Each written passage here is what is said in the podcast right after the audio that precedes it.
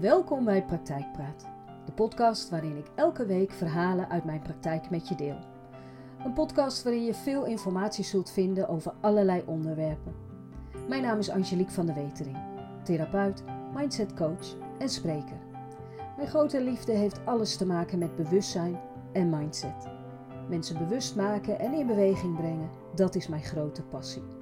Ik heb het allermooiste vak van de hele wereld en ik neem je dan ook graag mee in de verhalen uit de praktijk. Ik wens je veel inspiratie. In deze nieuwe aflevering een onderwerp waar veel mensen wel eens mee te maken hebben gehad, of persoonlijk of in de omgeving: een depressie.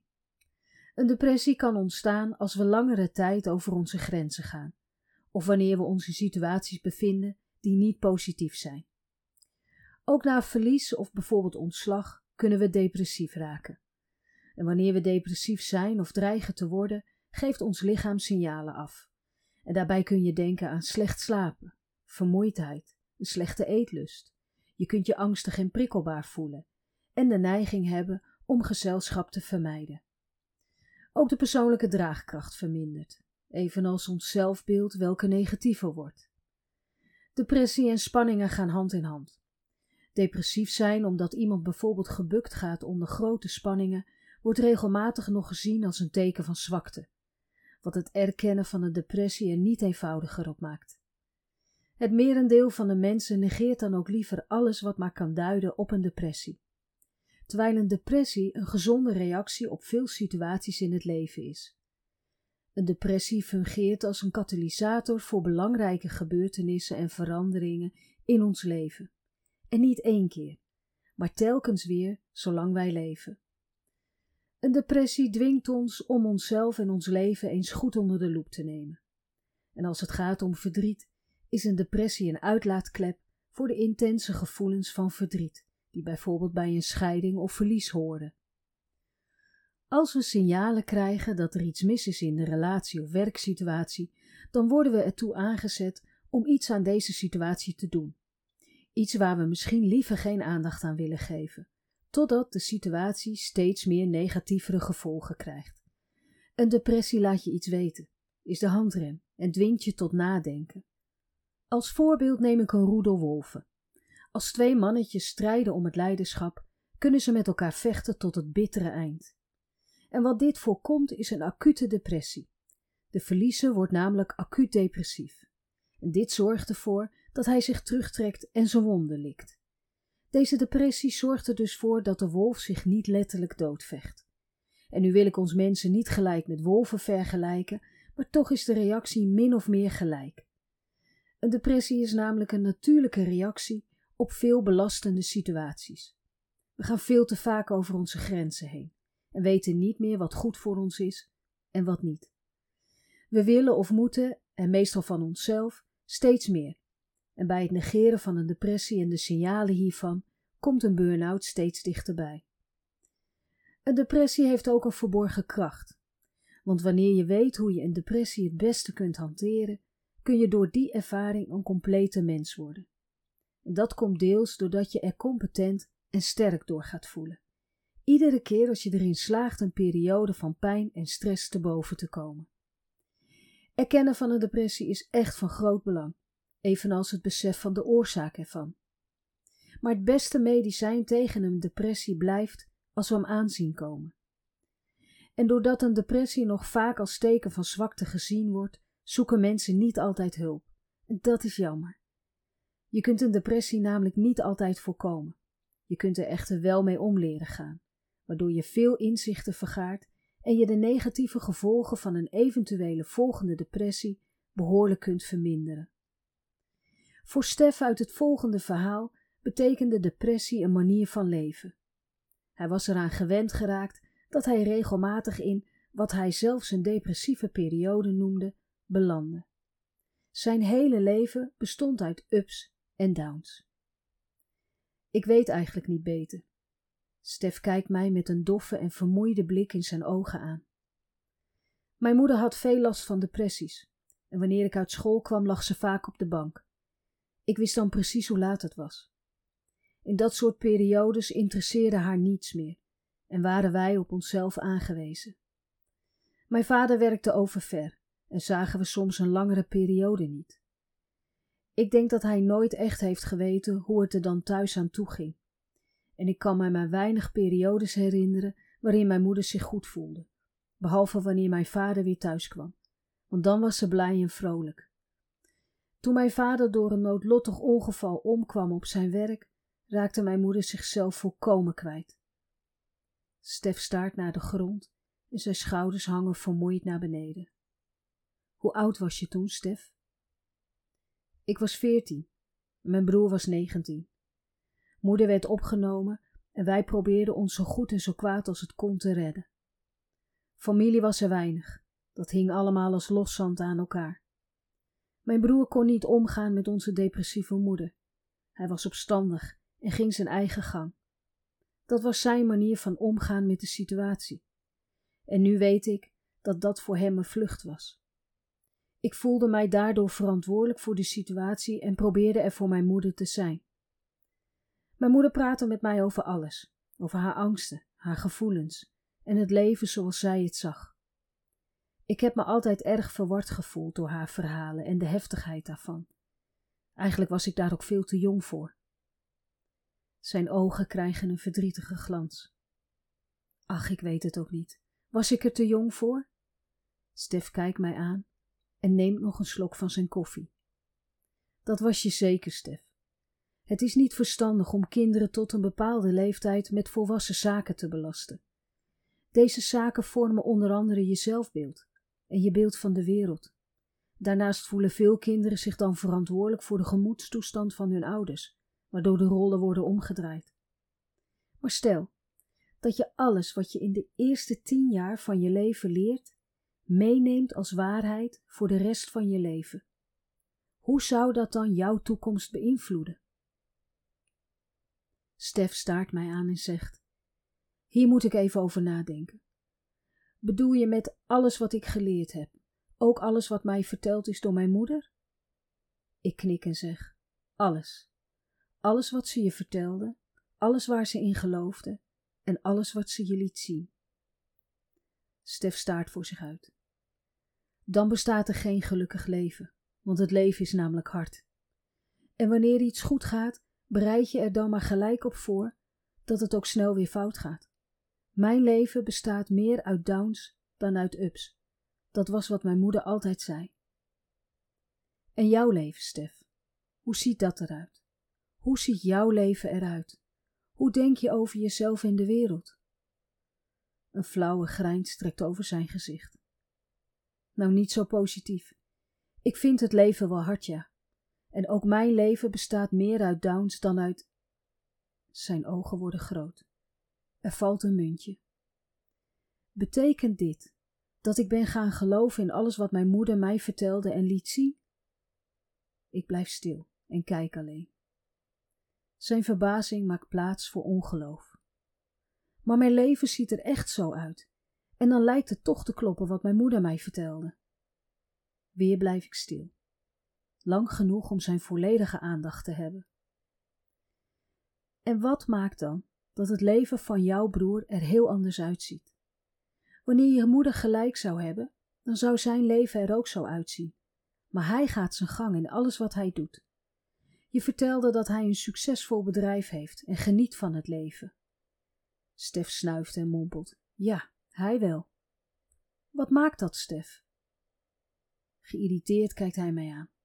Hij was er nooit, wilde niet luisteren naar mijn moeder en noemde haar een slachtoffer. Iets dat ik altijd erg hard heb gevonden.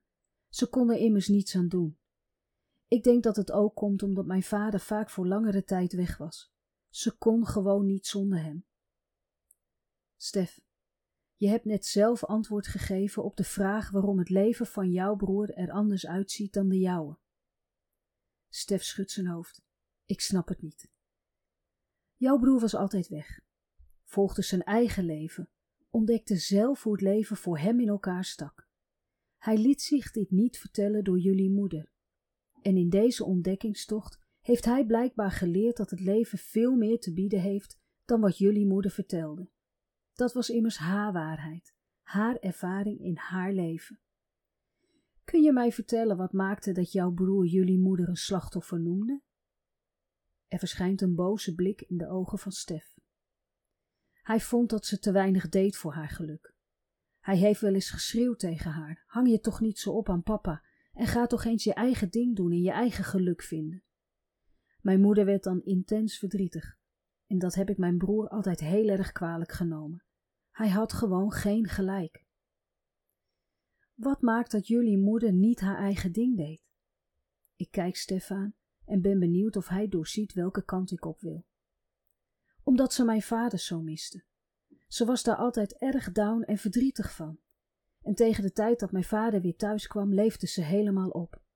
Ik zag ook altijd op tegen het moment dat hij weer wegging. En wat deed ze dan, zodra hij weg was? Ze werd stil en zonderde zich af. Deed alleen nog maar het hoognodige. Het maakte niet uit wat je deed voor haar en hoe je ook probeerde om haar eruit te halen. Ze was niet te bereiken. Alleen wanneer ze haar verhaal kwijt wilde. Mijn broer noemde dat haar klaagzang en zei dan altijd: Het wordt tijd dat je eens hulp gaat zoeken. Maar dat wilde ze echt niet. Dus eigenlijk heeft jouw broer gelijk gehad. Ze deed niets behalve zich afsluiten voor haar omgeving en klagen over haar situatie. De blik van Stef spreekt boekdelen. Ik vind het niet leuk wat je nu zegt. Ik kijk Stef met een rustige blik aan en zeg: Ik ga je nog veel meer dingen vertellen die je niet leuk gaat vinden. Wat ik je ga vertellen, is dat je bent gaan geloven in de overtuigingen van je moeder. Je bent er niet alleen in gaan geloven, je bent er ook naar gaan leven. Jouw leven bestaat uit depressieve perioden, uit meer downs dan ups. En ook jij gelooft dat er na zonneschijn één bak ellende uit de lucht komt vallen. Je bent 43 en pas nu jouw vrouw dreigt met een scheiding, ben je bereid hulp te zoeken. Tot dit moment heb je volgens je vrouw niets ondernomen. Je hebt het allemaal alleen maar ondergaan. Stef slaat zijn handen voor zijn gezicht en begint te huilen. Ik laat hem. Als de boodschap nu niet binnenkomt, dan is de kans groot dat Stef zijn leven lang zal blijven vluchten voor zijn eigen verantwoordelijkheden, net als zijn moeder. Stef blijft een tijd stil, wanneer, waarna hij zegt: Dit moet even landen. Ik moet hierover nadenken. Een paar dagen later krijg ik een appje van Stef of hij zijn broer mocht meenemen naar het volgende gesprek. En wanneer ik een week later de wachtruimte binnenloop, zie ik naast Stef een charismatische man zitten. Met een donkere maar open blik kijkt hij mij aan.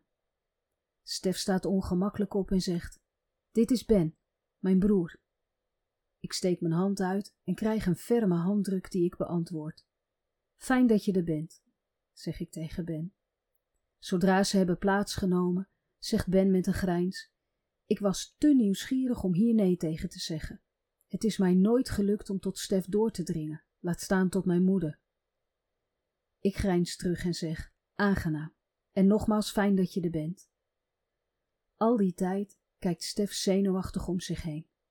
Ik vang zijn blik en vraag: Hoe voel je je, Stef? Zenuwachtig.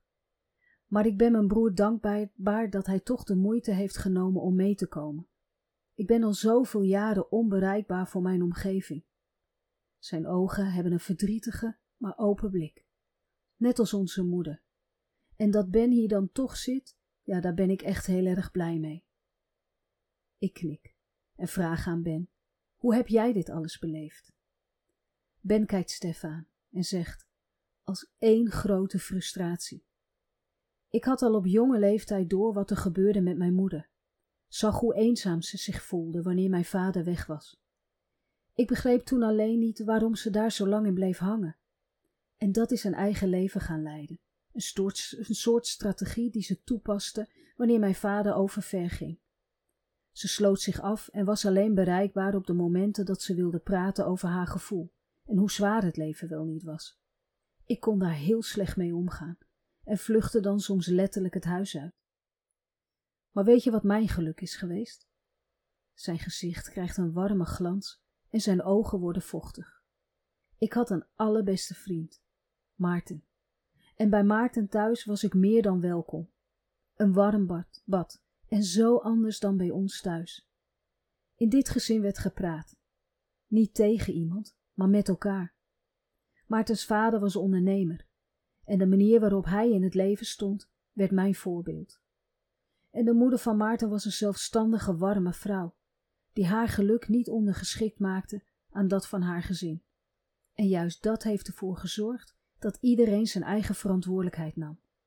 En natuurlijk werd daar ook geklaagd, maar dat werd altijd weer omgedraaid naar het positieve. En juist daar heb ik heel veel van geleerd.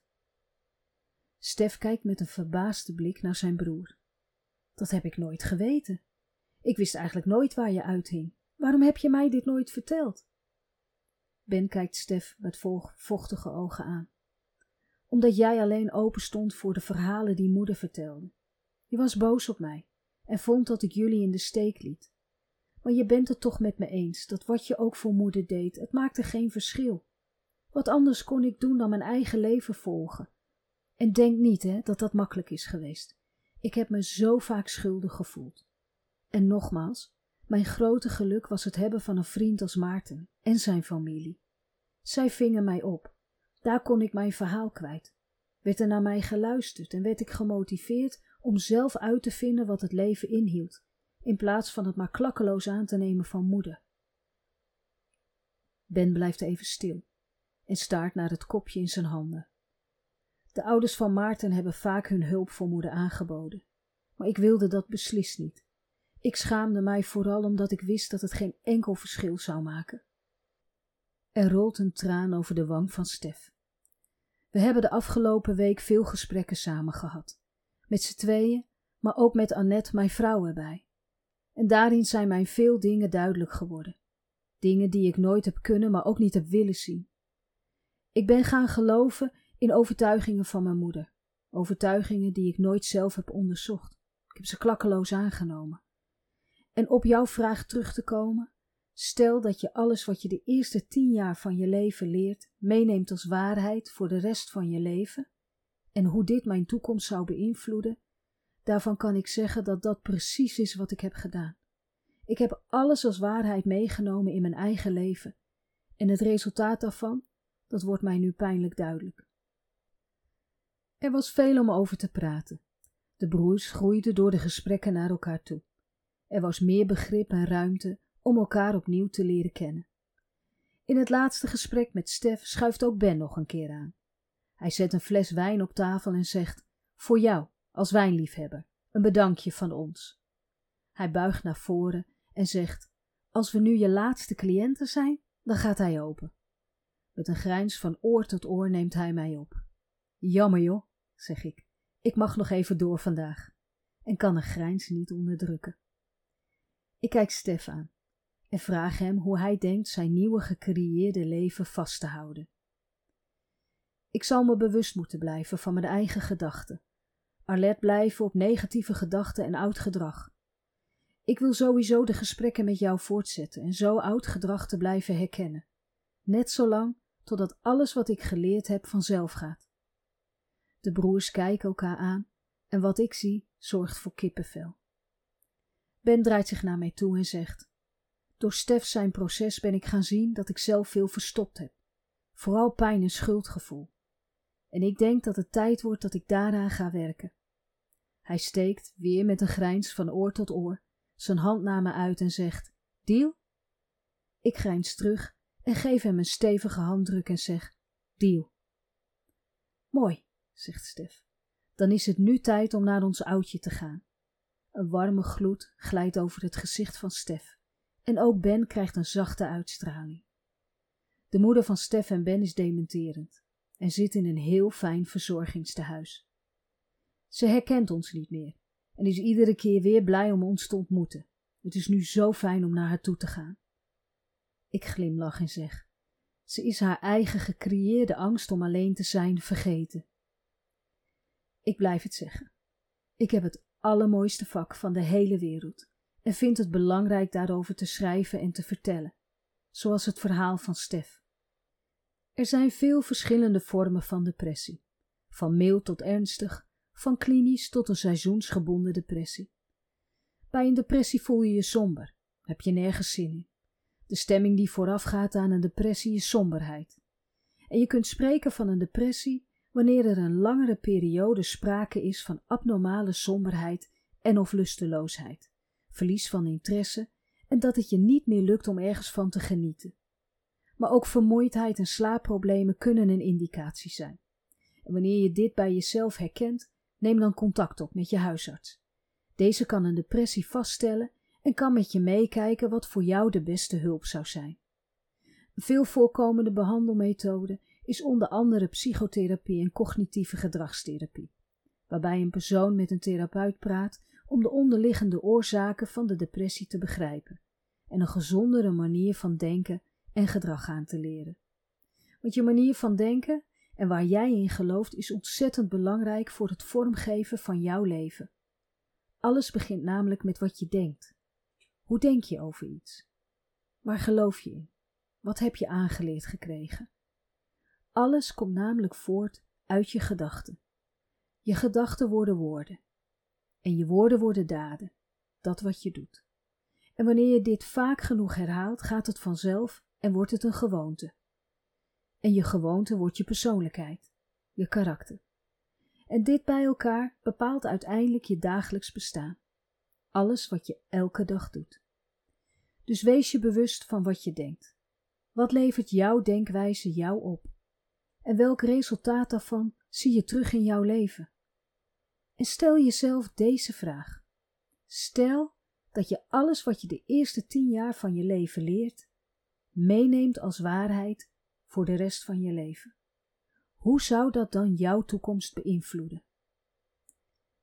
Dit was weer een aflevering van Praktijkpraat. Ik hoop dat ik je aan het denken heb gezet. Dank je wel voor het luisteren. Tot de volgende keer. Wat fijn dat je weer luisterde naar een aflevering van Praktijkpraat. Dank je wel. Heb je naar aanleiding van deze podcast vragen, opmerkingen of suggesties? Mail dit dan.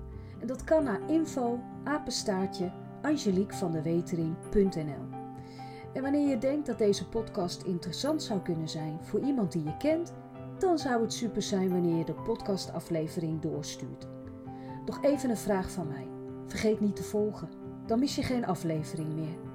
Nogmaals, dankjewel voor het luisteren en heel graag tot een volgende keer.